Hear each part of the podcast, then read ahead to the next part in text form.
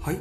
えー、安らぎの山荘にようこそ。このチャンネルはですね人生の楽しみ方について発信しているチャンネルでございます、えー、過去30年で30カ国をね旅したり47都道府県をテレビの撮影で回ってきた。そんな親父がお送りさせていただきます。えーね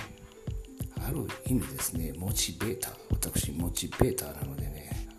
上がるようなね配信っていうのを、えー、したいと思います。上がるっていうのは、ね、何もこうディスコにいてあの騒ぎまくるのはディスコ。ね。そういった、えー、ものではございません。あの心持ちがね豊かになって、まあ、自然と、えー、私は、まあ、ストレングスコーチということでありますので皆さんの心の引き金をですねえー、えるような配信というのを、えー、心がけていきたいなという思うんですね。うんまあ我々はですね心の引き金を引くことはまかりならんということをね、えー、学校に入ってから教わります。はい、そして、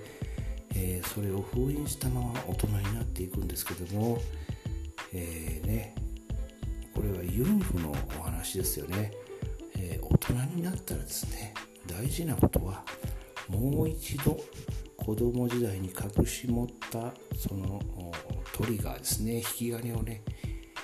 引きなさいと言うんですね。うん。まあだから大人になってね社会的な常識を我々は、えー、最初の頃はずっと学びますよね。それに慣れてきた時とこら辺で遊び心を持って仕事をしろということなんでございますね。はい、そうすることによって推進力が、ね、増すんだということをね、えー、ユング先生はおっしゃっておられました、えー、多分ユングさんだと思うんです。はい、間違ってはごめんなさい。あのー、そしてね今日皆さんにお伝えしたいのは私なんと、えー、ね大の機械苦手なんですね、えこの収録もですねスマホを口元に寄せて、えそれで優しくね、まあ、語りかけているのでございますけども多くの方ね今ヤマハのやつですね、え使われてますよね。いや私はね本当にね自然な音を取りたいという要求がございます、はい、ですのでえー、このスマホスタイルというのはね崩さない。ここはもうぶれないでいきたいなと思ってるんですけどもね。あと、